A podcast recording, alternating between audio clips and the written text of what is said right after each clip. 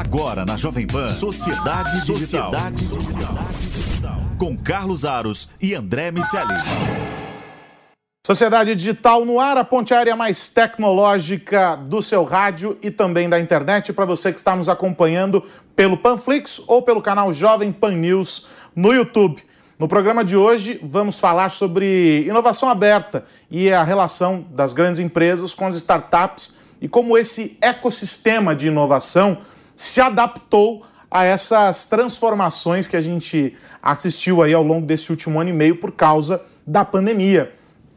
Eu já trouxe aqui na Jovem Pan, em outras oportunidades, esse exemplo do programa de startups da Samsung, que é um programa que faz um trabalho incrível dentro desse contexto de aproximação entre grandes organizações e os empreendedores, uh, e que é essencialmente presencial, ou pelo menos foi essencialmente presencial até que a pandemia uh, começasse. Como é que fica essa relação? O que, que mudou? O que, que a tecnologia trouxe como resultado benéfico para essas empresas que estão entrando no mercado e criando novas relações, novos produtos, novos serviços dentro desse ecossistema? Esse é o nosso papo de hoje. E claro, nessa nossa ponte aérea, nesta semana, de novo de volta ao Rio de Janeiro, meu parceiro André Miceli. Tudo bem, meu velho?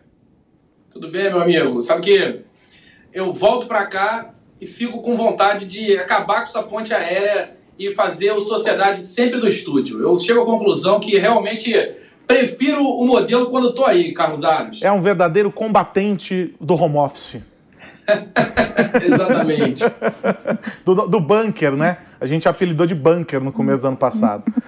Mas olha só, nosso convidado de hoje é o coordenador do Creative Startups, o cara que está ali no dia a dia com as startups e que faz todo o acompanhamento com essas empresas, que é o Paulo Quirino, que rompeu as fronteiras do home office para estar aqui conosco, saiu de Campinas para cá, está aqui com a gente no estúdio. Tudo bem, Paulo? Seja bem-vindo. Bem, Carlos. Obrigado, Carlos. Obrigado, André. Obrigado pelo convite. Para mim, prazer enorme poder falar quais foram as vantagens e desvantagens, né? Quais foram os desafios que a gente teve que, que romper aí com essa questão, principalmente do distanciamento, principalmente por conta da Covid. Acho que para você, como já disse, no passado a gente já apresentou o programa aqui quando ainda vivíamos o velho normal. É. Quando ainda vivíamos o velho normal. Ou o velho anormal. Ou o velho anormal, exatamente. É, e... e, e E parte do programa, parte de, de, das experiências que o programa trazia eram muitas as interações entre os empreendedores, entre executivos da empresa com os empreendedores e dos empreendedores com a comunidade. Então isso, com certeza, foi um grande desafio para a gente e vai ser muito legal bater esse papo com vocês, contar um pouquinho de como foi essa experiência. E aí, para quem está nos acompanhando e não tem essa referência, não é, do que, que é o, o, o programa, eu queria que você contasse, nos ajudasse a traduzir, explicar o que a Samsung faz, né, nessa parceria com outras entidades para é, criar um processo de integração com essas empresas, de encaminhamento, porque eu já tive a oportunidade de acompanhar o trabalho de vocês e é muito legal, né, ver o começo e quando elas estão terminando, quando estão concluindo o processo, tem mudanças importantes, às vezes de correção mesmo do modelo de negócio do camarada, o produto vira outro, você tem uma série de, de transformações ali. E o que, que vocês estão vivendo nesse momento do programa? É, porque ele tem várias, várias fases, né? Que edição que é essa que a gente está vivendo agora? Conta pra gente o que, que é o Creative Startups. Legal. Então, o Creative Startups é um programa de aceleração. Programa de aceleração de startups, para quem não conhece. Então, a startup, normalmente, ela sai de um processo de incubação. Ela acabou de criar o que eles chamam de mínimo produto viável, ou M V P. E, a partir dali, ela precisa de ajuda para acelerar É, principalmente a entrada dela no mercado. Então, a Samsung, ela entendeu há seis anos atrás, aproximadamente, que é, a gente já tinha um processos de aceleração e boas aceleradoras no mercado trabalhando essa aceleração para que as startups pudessem entrar mais rápido no mercado. E o que estava faltando que a gente conseguisse entregar para o mercado, assim, um programa interessante, seria acelerar o desenvolvimento do produto dessas startups. Muitas startups, às vezes, chegavam próximo de entrar no mercado, mas não tinham um produto bom o suficiente, um hardware ou um software bom o suficiente. Quer dizer, não é necessariamente não só é uma plataforma. Exatamente. Pode ter um produto, pode ser um produto físico, inclusive, é, mas ela não tinha necessariamente um produto bom o suficiente para conseguir essa escala comercial. Então, de repente, chegava uma empresa e falava, cara, legal, gostei do teu produto, quero comprar. Você tem capacidade de produzir ele? Não, eu estou num M V P ainda, eu ainda estou testando ele. Então, a Samsung entendeu que existia essa lacuna para ser preenchida. Desenvolvemos, criamos, então, um programa chamado Creative Startups, que visava selecionar projetos no Brasil todo, sem, sem restrição de, de localidade. A gente não queria se restringir a ser um programa de aceleração da cidade de São Paulo ou da cidade de Campinas, que é onde está o, o Instituto de Pesquisa e Desenvolvimento da Samsung. A gente queria que fosse um programa nacional. E, e nós conseguimos. Então, de lá para cá, nós aceleramos quarenta e cinco startups, já selecionamos... E não só nos grandes centros, né? Isso não que é mais só legal. Nos grandes Tem centros. De tudo então, a gente pegou, lugar. num mesmo batch, chegamos a pegar startup de Chapecó a Campina Grande, na Paraíba, trabalhando junto no mesmo batch. Então, em partes, o Creative Startups ele já trabalhava em partes remoto. Mas ainda assim, a gente tinha ali os checkpoints, as interações que eram presenciais, que era muito interessante. Então, voltando, a gente acelerou quarenta e cinco startups e entramos no quinto batch, que é o batch atual, que é, que é quando a gente ia começar, um pouquinho antes de começar o batch, estava no momento da chamada pública ali, veio a pandemia. E a pandemia, obviamente, pegou todo mundo de surpresa, não foi diferente conosco. Nós ficamos enrolando um pouquinho ali o edital. Falando, não, daqui quinze dias volta à normalidade, daqui quinze dias volta à normalidade. Até que chegou um ponto que falamos, ó, não tem o que fazer. Vamos, vamos, vamos começar o processo de seleção. Parte desse processo de seleção, ele, ele era total presencial. A gente teve que adaptar todo o processo de seleção para que ele fosse online e que não perdesse-se a qualidade na seleção desses projetos. E aí, só para só para entender o que, que, o que são esses projetos. Então, é qualquer tipo de projeto de startup, seja um hardware, ou um software, ou uma plataforma digital, que de alguma forma converse ou se comunique com as plataformas de produto que a Samsung tem. E que, juntando as duas coisas, o serviço e o digital dessas startups com, é, aquilo, com a linha de produtos da Samsung, a gente consiga entregar uma inovação diferente para o mercado. Então, basicamente, resumindo, é isso que é o programa.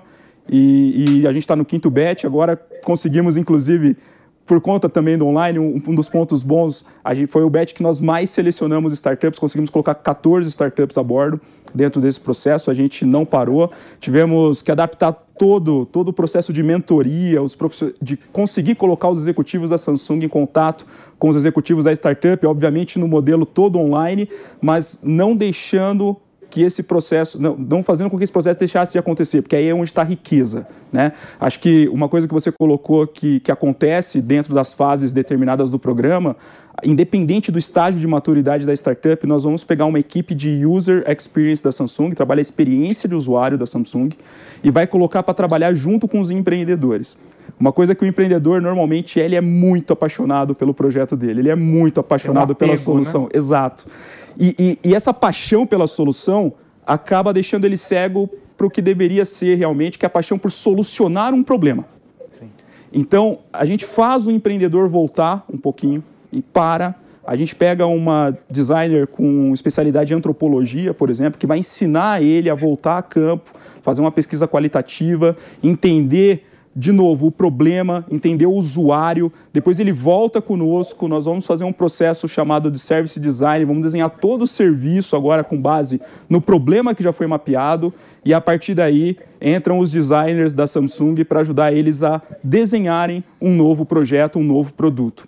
Então, imagina como isso foi desafiador, porque voltar a campo, como que foi o voltar a campo dentro... Do, é, no momento de pandemia. A gente tinha startups, por exemplo, e tem startups, por exemplo, do batch atual, que entrega solução para piloto da aviação comercial. Então, como, como que foi esse processo? Tem, tem startup que está entregando solução é, de controle parental para os pais. Como é que faz entrevista com criança no momento de pandemia? Então, foi um desafio dobrado para as startups e a gente está muito feliz porque elas conseguiram responder a esse desafio. Fantástico. Diga lá, André. Ficou... curioso, sempre que vejo os programas de inovação aberta, a gente pega lá o Manual de Oslo, que acabou influenciando boa parte da literatura acadêmica sobre inovação, divide a, o potencial de inovação de uma empresa, inovação na gestão, no marketing, nos é, produtos e serviços e nos processos.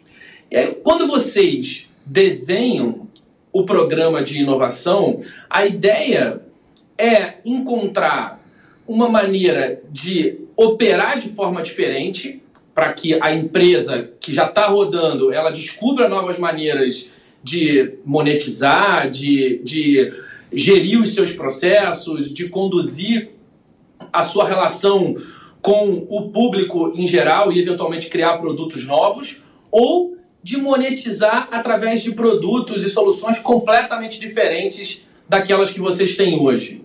Legal, André. Excelente pergunta. É, existem, como você colocou, e nós também temos o Manual de Oslo, quase como que a bíblia da inovação dentro da Samsung também, mas existem outras formas de inovação É, dentro da Samsung, que vão trabalhar a questão de inovação no processo interno, visando deixar ele mais otimizado, e aí eu estou falando desde o processo produtivo até os processos administrativos. Existem esses, esses processos de inovação que acontecem dentro da Samsung. Quando nós criamos o programa Creative Startups, nós criamos algo diferente, nós criamos a inovação chegando na ponta. A gente queria que o o usuário do, do, do, do produto Samsung sentisse essa inovação, mas não necessariamente absorvendo aquilo que as startups estão fazendo, estão desenvolvendo, como produtos da Samsung. A ideia não é essa.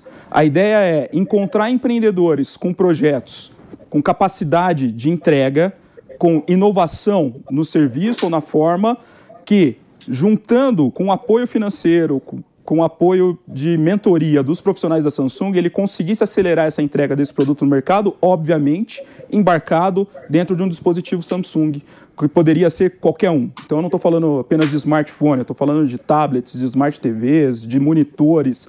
E, e para dar um exemplo disso, acho que eu posso, posso citar aqui um, alguns exemplos de startups que conseguem fazer isso de uma forma muito, muito legal. Um exemplo de um batch passado, Carlos já chegou até a conhecer, é a Phelcom Technologies, por exemplo. Eles desenvolveram um retinógrafo.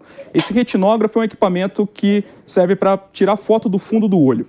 Tá? Um equipamento tradicional, utilizado em vários consultórios de oftalmologia, só que é um equipamento tradicionalmente de bancada, um equipamento grande, não móvel e caro. Ah, esses, esses empreendedores e pesquisadores de São Carlos desenvol... miniaturizaram todo esse equipamento, toda a lente que faz a captura disso, mas eles precisavam terceirizar a captura de imagem para uma câmera muito boa, o envio dessas imagens para a nuvem, para que elas pudessem ser processadas e depois laudadas por um médico à distância via telemedicina. Para que, que eu vou desenvolver tudo isso? Eu, eles terceirizaram tudo isso para um smartphone Samsung. Então, a ótica, eles encaixam um equipamento que é encaixado num smartphone Samsung, e que o, qualquer pessoa pode fazer um exame de vista, independente da localidade que ela esteja. Com a vantagem de, com a qualidade das câmeras que a Samsung tem e a qualidade do, do, do sistema óptico que a startup desenvolveu, eu dispenso a necessidade do uso do colírio que dilata a pupila. Parece uma coisa boba, mas esse detalhe do uso do colírio, ele só pode ser operado por um médico. Então, obrigatoriamente, um oftalmologista vai precisar fazer esse exame em você. Sem a necessidade do uso do colírio, um enfermeiro, um técnico de enfermagem pode coletar a imagem, porque ela vai ser laudada depois na nuvem por um médico. Ou mesmo pensando nessa transformação que vem acontecendo dos, das, dos serviços de saúde que estão indo cada vez mais até a casa das pessoas. Sim. É um recurso que pode é um ser recurso. utilizado. A gente Essa... tem vacinação, tem coleta de, de vários exames agora. Uma startup uh, do Rio de Janeiro que faz esse processo, acabou de receber aporte, inclusive, uh, com coleta de exames em casa. Ou seja, isso tudo caminha para esse momento. Exatamente. Então, então é isso que a Samsung está tá, tá vendo. A gente está pegando principalmente, não só, mas principalmente o mercado B dois B, de que forma nós conseguimos levar a inovação para o mercado B dois B, colocando é, o que a Samsung tem de melhor nos seus produtos, mais os serviços inovadores e os produtos inovadores dessas startups. Eu fico pensando no, no perfil desses, desses empreendedores, né? Recentemente, a, a M I T Technology Review divulgou a lista dos Innovators Under trinta e cinco. Então, eles estão olhando para aqueles que têm menos de trinta e cinco anos e que em algumas áreas estão revolucionando, seja porque são empreendedores ou porque estão usando eh, tecnologias que, que têm uma perspectiva de, de aprofundamento ainda da, da, dessas aplicações e etcétera, e todos com uma, uma idade relativamente baixa. A gente está falando de uma, uma nova geração. É, boa parte deles vinculados é, ali a, a universidades, ou seja, são estudantes de centros de, que fizeram parte de grandes centros de pesquisa é, nos Estados Unidos, principalmente, e que estão entregando de volta é, como negócio o conhecimento que foi aplicado dentro desses institutos. Quando a gente traz esse cenário para o Brasil, e olhando, e eu tive a oportunidade de, de, de estar com vocês é, em um dos bytes, e fiquei olhando ali aquela turma, a gente percebe que, primeiro, eles estão nessa faixa etária. Sim. Boa parte deles tem essa média aí de idade. Mas de onde são esses caras? Eles estão vinculados a, a universidades, eles são caras que estão fazendo voo solo, que tinham conhecimento em tecnologia e se desvincularam de alguma empresa. Quem são esses empreendedores, esses inovadores, para traçar esse paralelo com o que nos Estados Unidos é, é, é valorizado e que a, que a Technology Review coloca na lista? Quem são esses caras aqui no Brasil e que vocês acabam tendo muito contato? Porque a gente tem que lembrar que se são quatorze, quinze selecionados, tem uma dezena, dezenas aí que ficaram para trás porque não, não entraram, mas que também são empreendedores. Quem são esses caras, querido? Que legal, excelente pergunta. É, e até eu, eu fui até o ano passado, até a edição do ano passado, inclusive juiz do M I T Technology Review é, para o Under trinta e cinco. Legal. Então, eu participava ali julgando alguns, alguns projetos, era bem legal. É, eles têm realmente essa faixa etária. E, normalmente, eles estão ligados, eu não vou dizer apenas a um, grandes universidades, mas eles estão ligados, sim, a regiões onde tem um ecossistema de inovação muito bem, é, muito bem fortalecido. É, co- Alguns exemplos que a gente tem no Brasil, que a gente está num eixo muito privilegiado, que é o eixo de São Paulo, né? O eixo sul-sudeste aqui, que você vai pegar o ecossistema de São Paulo, muito rico, a gente consegue pegar muita, muitas startups que saem ali da região de Campinas, que estão muito próxima da Unicamp e que tem incubadoras na região e aceleradoras como a Baita, como a Encamp ali na região, que ajudam muito a fomentar esse ecossistema.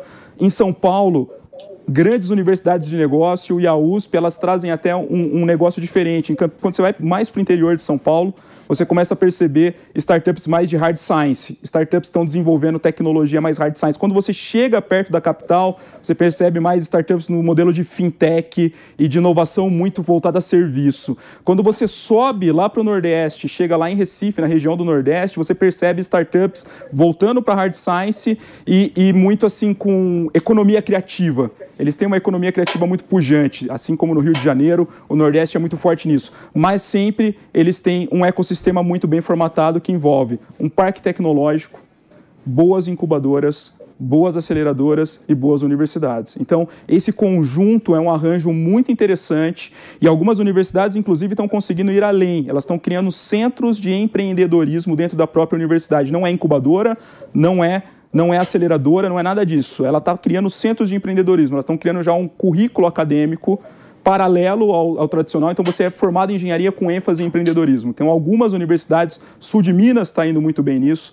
Belo Horizonte está fazendo isso também. São Paulo, a gente já tem algumas iniciativas em universidades privadas, mas a gente já tem algumas iniciativas desse modelo. E, e é um modelo que tem dado muito certo. Então, o, o aluno ele entra sabendo que existe uma grade curricular que é feita... É, na sua maioria, para que ele possa ir ao mercado de trabalho, trabalhar como um celetista, mas as universidades já estão enxergando que não, que ele tem a possibilidade de criar a sua própria empresa, ter a sua própria startup e está dando infraestrutura necessária para eles. Fantástico.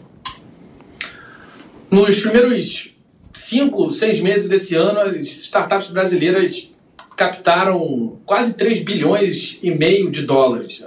É, noventa por cento do que elas captaram no ano de dois mil e vinte inteiro. A gente tem aqui uma lista com quinze a vinte empresas candidatas a virarem unicórnios ao longo desse ano, ou seja, a terem seu valor de mercado ah, em um bilhão de dólares. É uma bolha, esse dinheiro tem retorno.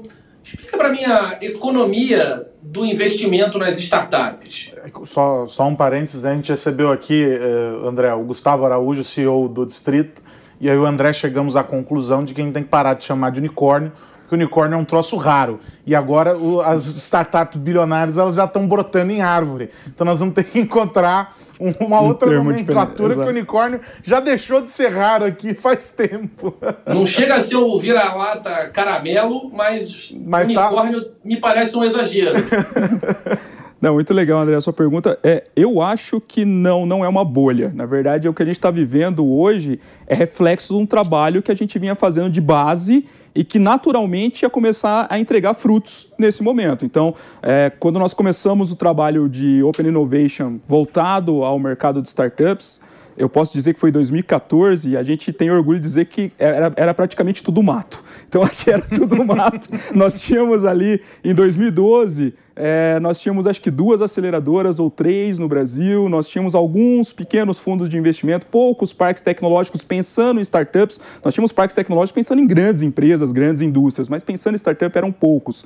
E se a gente for parar, eu tenho até uma apresentação que eu costumo fazer, eu coloco esse paralelo, se a gente for olhar dois mil e doze, quando a gente disse que era tudo mato, e olhar agora o tamanho que está o ecossistema, a quantidade de bancos estrangeiros que estão vindo para o Brasil para investir nessas startups. Então, não diria que é uma bolha, eu diria que foi um processo. Então, a gente precisava ter passado por esse processo mesmo, ter criado esse ecossistema, ter, ter ajudado essas startups lá no começo para que agora a gente tivesse os frutos que a gente está colhendo, que são desses unicórnios, e que eu espero que a gente até crie outra nomenclatura, porque você começa a criar, inclusive, é, outro, outros objetivos. É, vira um novo checkpoint. Um novo checkpoint para o cara. Mas é, é, eu acho que não é uma bolha, eu acho que é, realmente foi um processo que nós passamos e hoje a gente está colhendo esses frutos. E um pouco também daquela mentalidade de que não necessariamente você precisa é, ter o seu produto lá na frente, colocado na vitrine, é, com um grande selo e se transformando numa grife. Mas para boa parte desses... Quando a gente pega a lista, por exemplo, das, das empresas que estão hoje com vocês e, e percebe os produtos, o que, que eles estão querendo entregar, muita coisa dali, assim, dificilmente isso vai chegar no mercado, vai virar uma prateleira, alguém vai chegar, pegar e dizer assim, não, vou comprar. Não, mas vai estar embarcado em algum outro produto, vai estar associado a, a algo que, que uma outra empresa desenvolveu. São empresas que estão se preparando para trazer mais tecnologia para diferentes cadeias de fornecimento. Ou seja, a noção também de que essas pequenas partes que compõem o todo se tornam cada vez mais importantes. Uma grande empresa como a Samsung, por exemplo, não precisa saber fazer tudo, não precisa gastar eh, com, com o desenvolvimento de todas as etapas, mas ela pode aprimorar com a experiência que tem uma empresa para que consiga servir com tecnologia muito bem a necessidade dela. É, é, também tem essa noção hoje para as startups, Tem, né? tem muito essa noção e, e, e é legal porque a Samsung e outras empresas já entenderam que existe essa possibilidade. Não faz sentido a gente criar uma unidade de negócio para uma área completamente nova. Exemplo disso, nós estamos com uma startup agora nesse batch, que ela chama Nexatlas. A Nexatlas é uma startup do sul de, uma startup do sul de Minas, de Itajubá, saiu lá da Unifei, está incubada dentro da Unifei ainda, e eles estão desenvolvendo um sistema para aviação aérea comercial de pequeno porte. Então, é muito legal quando a gente vê a aviação normal e a gente percebe que o, o avião, o piloto quase não faz nada, né? O piloto senta e está tudo ótimo, o avião faz tudo sozinho, o, o, o sistema de controle é, é todo automatizado. Na aviação comercial de pequeno porte não é assim, o piloto ele tem que fazer toda, todo, planejar toda a rota, ele é o, o operador que vai... Que vai é, controlar a questão de carga do avião que o avião está levando. Então, ele tem uma série de processos que ele faz tudo na mão. Essa startup, eles, pegando o tablet Samsung hoje, eles estão se propondo a ser o Waze da aviação comercial. Então, você vai conseguir fazer todo o planejamento de, vo- de rota, de voo, você vai conseguir sobrepor mapas meteorológicos ali. Então, dessa forma, como que a Samsung está ganhando? A gente passa a entregar para o mercado da aviação um tablet que antes não era visto como um produto para aviação, mas com a camada de serviço da Nexatlas, a gente consegue entregar esse valor para um novo mercado. E isso é muito interessante, é isso que a gente fez com a Phelcom, quando a gente vai para o mercado de saúde, o celular, o smartphone sozinho da Samsung, ele serviria para um oftalmologista? Provavelmente não, Óbvio, obviamente não. Pelo menos não para essa finalidade. Exatamente. Que eles propõem. Mas quando você coloca junto com um serviço e um produto de uma startup como da Phelcom, a gente passa a entregar um novo valor. A Nexatlas, a mesma coisa, eu poderia citar N outros exemplos que a gente tem aqui. A gente tem uma outra startup aqui de São Paulo, inclusive, pessoal que está, vocês comentaram da Distrito, eles estão junto com o pessoal da Distrito no, no Hospital das Clínicas de São Paulo, eles estão desenvolvendo um sistema que monitora a qualidade do seu sono e lhe propõe É, formas e terapias para que você melhore a qualidade do seu sono sem a necessidade do uso de medicamentos. É a Sleep Up. E nós temos wearables hoje que conseguem também quantificar a, a, como foi a qualidade do seu sono baseado nos sensores que ele tem e na quantidade de movimentos que você faz à noite. Então, se você começa a pegar esse wearable da Samsung que já já está extraindo, já está coletando esses dados que são riquíssimos, junta com uma plataforma de saúde de uma startup como a Sleep Up, você consegue entregar ainda mais qualidade de serviço para o usuário final, seja o usuário da própria Sleep Up ou o usuário da Samsung. A Samsung vai criar um aplicativo como o da Sleep Up, vai ter que criar uma unidade de negócio, vai ter que contratar gerentes, vai ter que contratar pessoas. Obviamente, como ela é uma empresa muito maior, ela tem muito mais processo, muito mais burocracia. Se a Sleep Up hoje fala assim, cara, não deu certo isso, eu vou pivotar e vou, e vou lançar uma nova versão do produto amanhã. Eles conseguem fazer isso. É muito mais simples. Se a Samsung fala, eu vou parar essa linha de produto agora, vou pivotar e vou trocar, isso vai levar meses para acontecer, e é natural que leve meses para acontecer, é uma empresa com uma estrutura muito maior. Então, a startup entendeu isso e as grandes empresas também estão entendendo esse, essa possibilidade de ganho nesse trabalho conjunto. Dá para uma empresa pequena usar esse conceito de inovação aberta e dá para uma empresa grande inovar, estabelecer uma cultura de inovação sem que haja inovação aberta? Essas duas coisas são possíveis. Uma empresa pequena pode usar o universo de Open Innovation e uma empresa grande consegue inovar sem esse mesmo universo?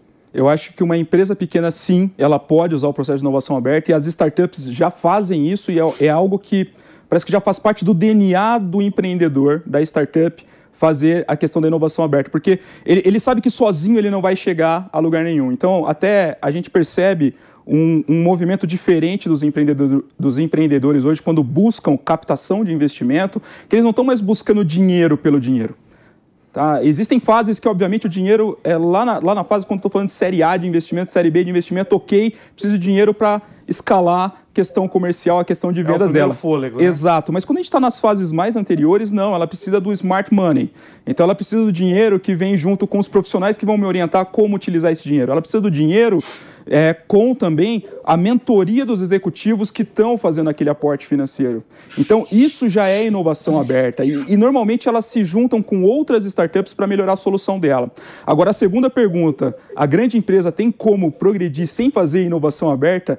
Eu, eu vou dizer, obviamente, como alguém que leva a bandeira da inovação aberta, que não. Hoje não tem mais como a gente conseguir fazer tudo sozinho. A gente vive num mundo completamente conectado e, e, e as, as inovações elas estão surgindo de todos os lugares. Dentro de universidades é o lugar óbvio, em parques tecnológicos é óbvio, mas às vezes não necessariamente. A gente tem, como você citou, inovações nascendo dentro de hospitais. E isso faz muita diferença. Então, até os hospitais, é, até o mercado tradicional, vamos dizer, não o mercado digital, que a Samsung vem do mercado digital, já já está habituada a fazer inovação aberta, mas você vê o mercado tradicional também indo para o lado da inovação aberta como forma de continuar inovando e entregando soluções diferentes para o mercado dele. Algo que até pouco tempo atrás muita gente ia dizer assim, não, desta água eu nunca beberei, não vou abrir as minhas portas para que venham aqui se meter no que eu estou fazendo, eu tenho dinheiro, contrato quem eu quiser, e aí você contrata, gasta um dinheiro e não sai do lugar, e aí vem o pequenininho lá e consegue derrubar todos os paradigmas que surgiram pelo caminho. Essa é a capacidade que a inovação tem de mudar as coisas. Se a gente tivesse a mesma conversa, sei lá, três, quatro anos atrás, a leitura de boa parte dos segmentos seria completamente outra. E aí, em dois mil e vinte e um, já não é mais possível a gente uh, olhar as coisas sob essa, sob essa perspectiva. Esse é um processo que cada vez mais deverá ganhar força. E aí eu faço só a recomendação para que você que é empreendedor e está nos acompanhando e, e quer, de repente, pô, como é que eu faço para participar e tal, para procurar todos esses programas. Claro, o, o programa da Samsung, lá no site da Samsung tem as informações e etcétera.